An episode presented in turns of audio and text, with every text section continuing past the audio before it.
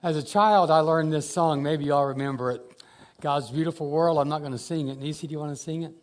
Okay. God's beautiful world, God's beautiful world. Anybody else sing that when you were a kid? I love God's beautiful world. He made it for you, He made it for me. I love God's beautiful world.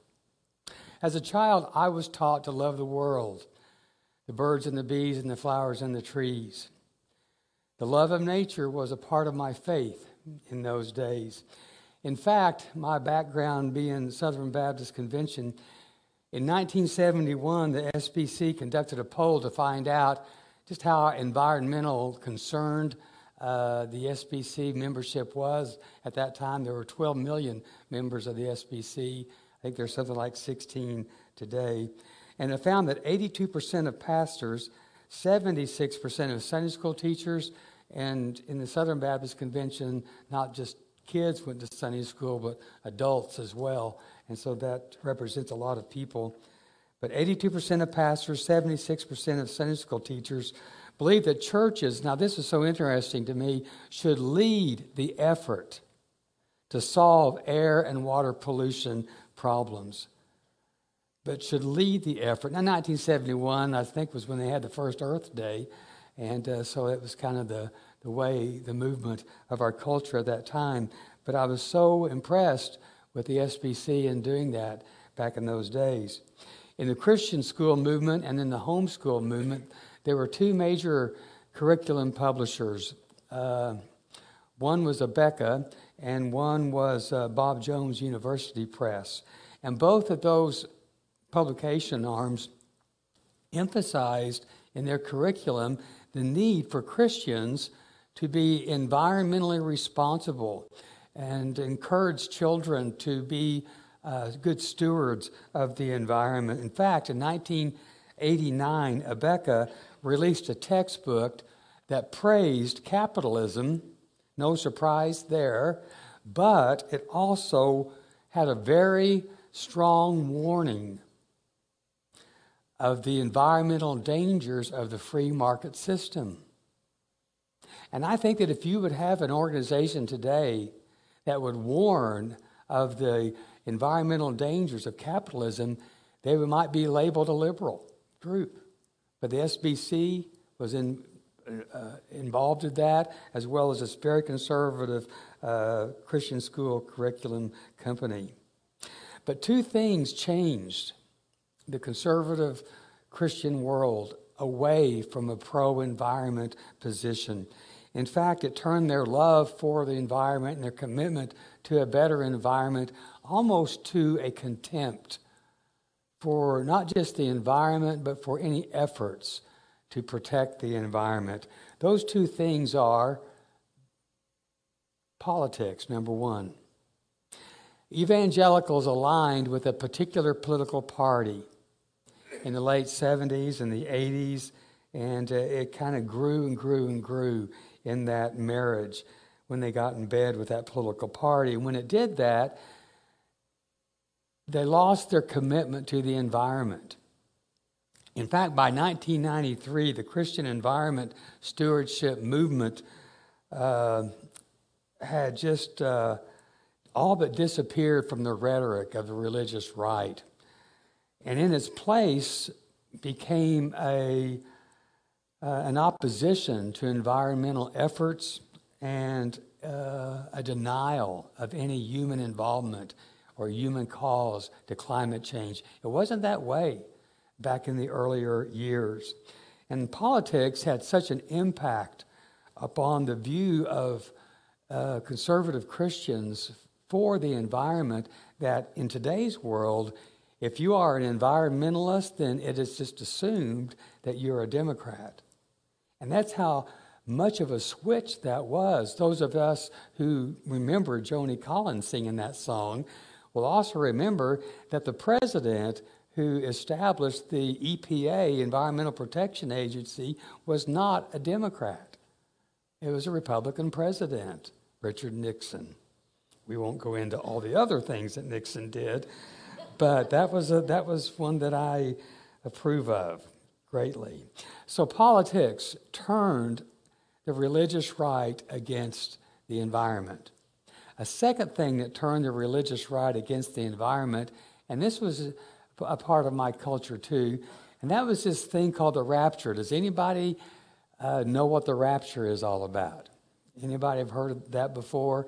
It's a view of the end times. It says, at the end of the world, Jesus is going to come back and he's going to just uh, do a heavenly Hoover, or I guess today a divine Dyson, and just suck up all the Christians and take them to heaven and just leave all the pagan non Christians. And in the Baptist world, that was anybody that wasn't a Baptist. Uh, to go through the tribulation here on earth. And a big part of that rapture scenario was the destruction of the planet. So we don't need to worry about the planet. We don't need to worry about the porcupines or the pine trees or the prairies because they're all going to burn anyway. The only thing that God is interested in, and this is the thing, these are the, some of the things that we were taught. The only thing that God is interested in is saving your soul so you can escape the tribulation. And so we don't have to worry about the planet. We don't have to worry about anything to do with the environment. There's a great scholar by the name of N.T. Wright. No relation, I don't think of to me. He's a British scholar, and he, he, he's a, an out of the box thinker. And he's summed up the rapture theory why wallpaper the house if it's going to be knocked down tomorrow? And a lot of, uh, of the religious right bought into that view. They so thought the coming of Jesus was imminent, going to happen any day, that why waste our time on the environment? Now, I haven't believed in the rapture theory since I was a freshman at Southwest Baptist College, now Southwest Baptist University. I had a great New Testament professor named Dr. Gerald Cohen who just basically said the rapture view is bullshit. And. Uh, and that kind of caught my attention, as it did yours. And so he just laid it out. And so I, I began to study the rapture in my freshman year of college uh, with, with really intensity. And, uh, and I came down on the side that, yeah, it really is what he said. But, you know, you may believe that, and I apologize that I just called, just called it that but that was Dr. Cohen. Let's just blame it on him. but something happened, and, it, and you know, it wasn't until I was an adult, however, that I that I became a lover of the environment, that I became a tree hugger. And so the question is, how did that happen? How and, and what happened is love changed my worldview of the environment. Love calls me to love the environment. In fact, my love for the environment grew, almost exploded, it seems like, overnight when I began to realize more about who God is in my own life, my perception of God versus what my perception of God used to be, and how I learned about how much God loves nature, the environment. I love the passage in Psalm 145 the Lord is good to all. And that doesn't mean just all people the context is to all things and has compassion on all that he has made. That word translated good, you've read before if you've read the poem in Genesis chapter 1 of creation. After the each day of creation, God said, It is good. Same word here.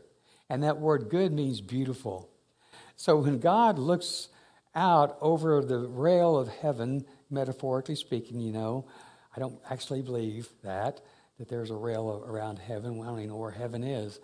That's going to be coming next week. no, uh, the week after Mother's Day, I'm going to talk about is there a hell, how love changed my worldview of hell and heaven and that kind of stuff. Oh, that's going to be fun one there. And uh, anyway, the word good is beautiful. God looks out over this planet and he says, Gosh, this is just beautiful. This is absolutely beautiful. And that word compassion is a, is a, is a word that has the idea of, of uh, mercy and tenderness. And it's just a, a, wonderful word of how God loves this creation. So when we see the planet as something beautiful, and when you see a work of art that is beautiful, it just is beyond our imagination that anyone could ever destroy that. Why would anyone destroy a beautiful work of art? Well, 51 years ago, May 21, almost 51 years exactly, 1972, a man crawled over the rail of in St. Peter's Basilica and took a hammer to Michelangelo's uh, sculpture of uh, uh, Pieta and just absolutely shattered the face. And you'll see a little bit of that uh, uh, damage there, some of the, the restoration. There's the damage that was done right there. And uh, there were hundreds of fragments all over the floor from that sculpture that Michelangelo created out of a slab of marble that he unveiled to the world in 1499. And it took the experts about 10 months to restore that work of art. And when it back, went back on display, they had it behind a bulletproof glass, which is how I saw it when I went uh, over to Italy in uh, 1975 on a, on a trip of of the Bible lands. And we think about that, and we think, well, how would anyone do that to a work of art?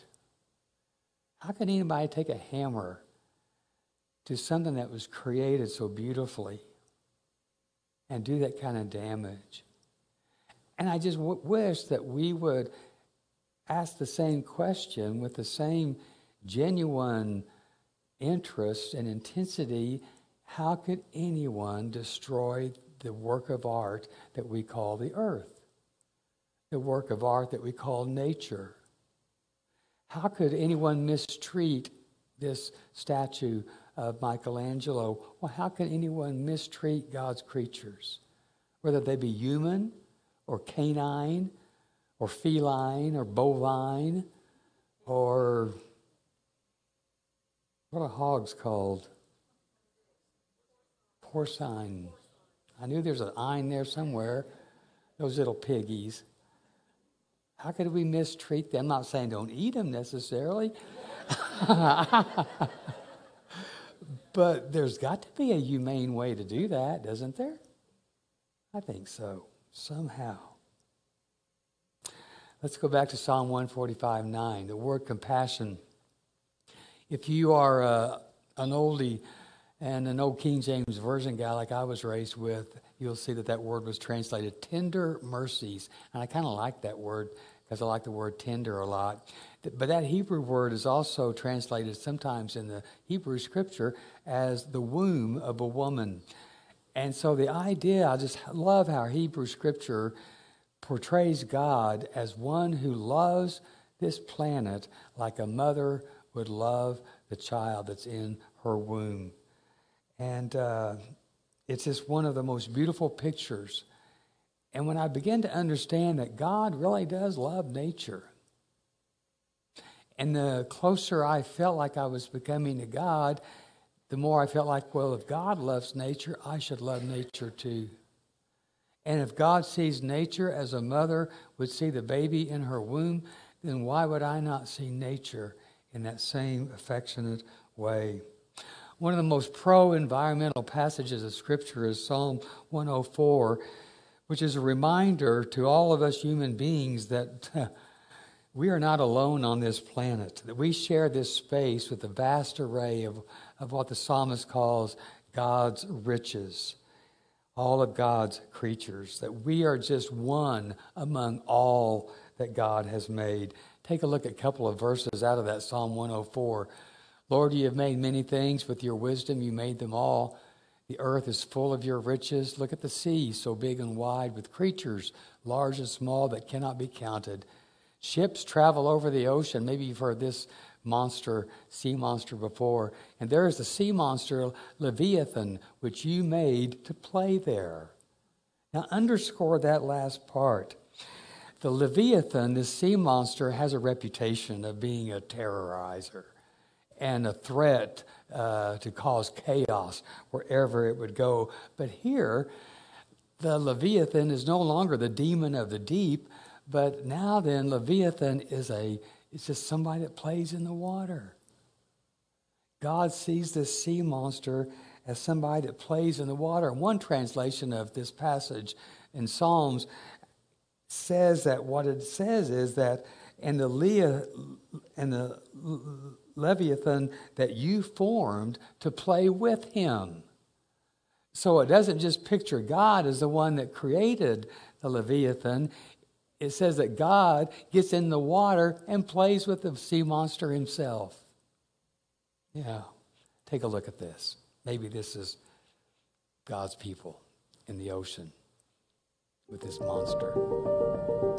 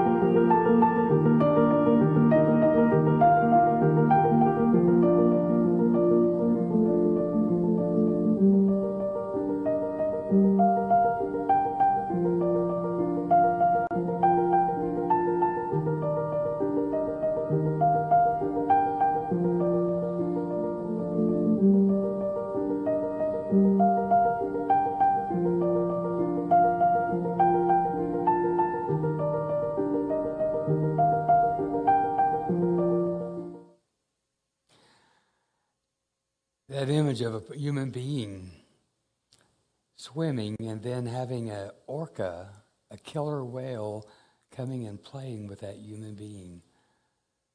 Reminds me so much of this passage in Psalms. I've read some studies about orcas, and some of these studies show that it's only when these orcas are confined that this killer instinct kind of is resurrected within them. But in the freedom of the open waters, they become playthings, at least with this individual. We read about the Leviathan in other books in the scripture in Job chapter 3, which is a really interesting story. I don't believe Job was a literal historical character. The things that talks about Job uh, in that book just does not sound like anything that we understand God to be. Uh, Job was basically in that story a pawn, uh, a bet that God had with the devil on what would happen. And I just can't see God operating that way, betting with the devil about somebody's life like that. But it's a great story and has some lessons in there, not as history, but as a metaphor and as an allegory but in Job chapter 3, it describes the Leviathan as and, and magicians coming to, to uh, call, to arouse that sea monster Leviathan so it would swallow up the day that Job was born, so Job would not have to endure all the stuff that he had to go through. And how far the Psalms is than the story of Leviathan in Job. That Leviathan is no longer a monster of which to be afraid. But now then, the Leviathan is a, it's Yahweh's rubber ducky.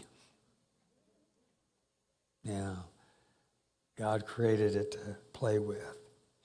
And then 104, chapter 104, verse 31 May the splendor of the Lord endure, may the Lord find pleasure in the living things that he has made. Just as God loves to play with nature and to watch nature, Yahweh is called by the people to rejoice in nature, to find pleasure in nature. And that Hebrew word for enjoy there is used about 250 times in the Hebrew scripture, and it means to dance for joy, to jump for joy, it, uh, it describes that we are to enjoy nature. And then it tells us that not only are we to enjoy nature, it tells us that God finds pleasure in nature. And God likes to laugh with his creation.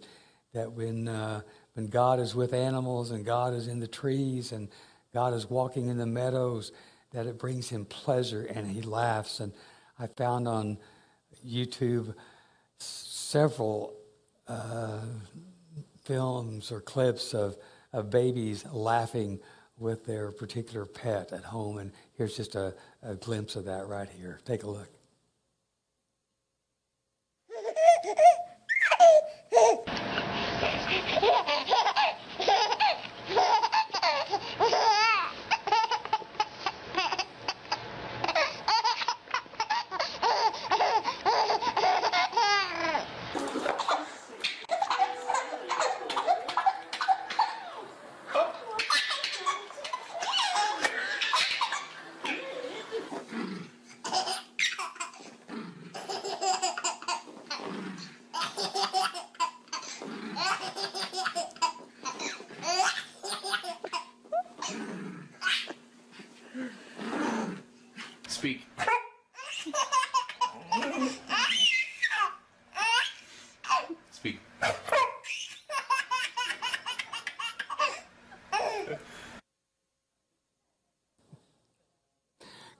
God laughs at his creation.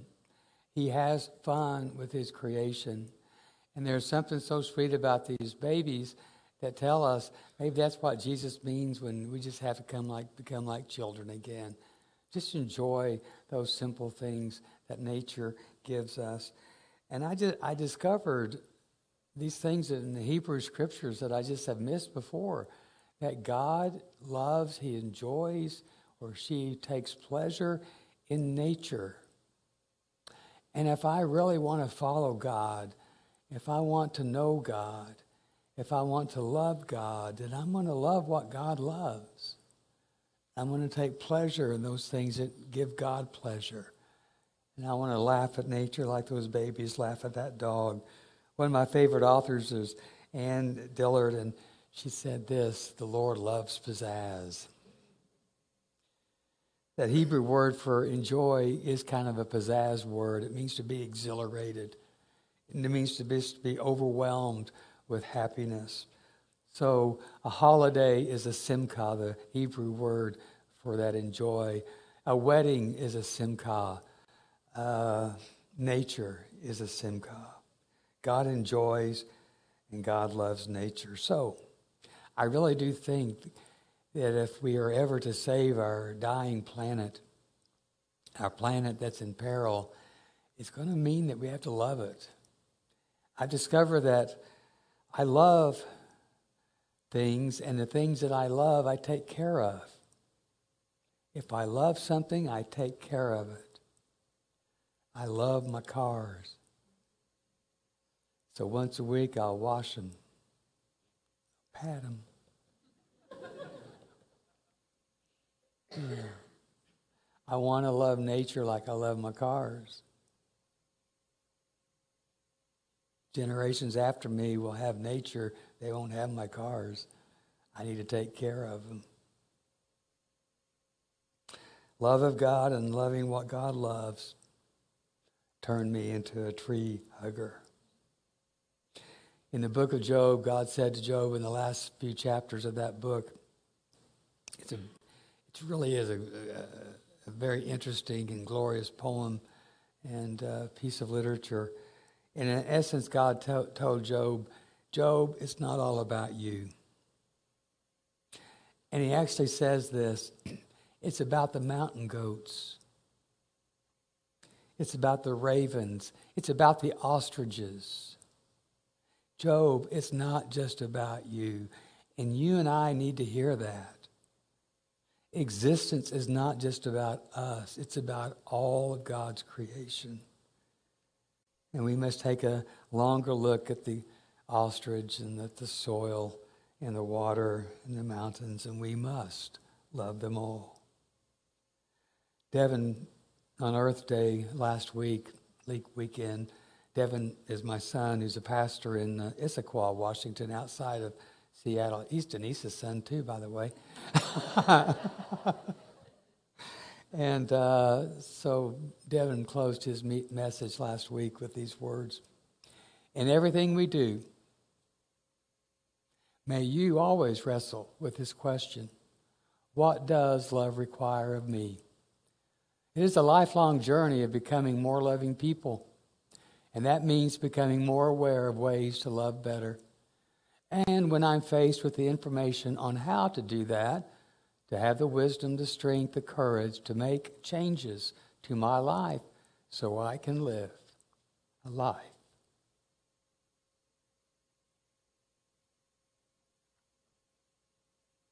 That is more loving.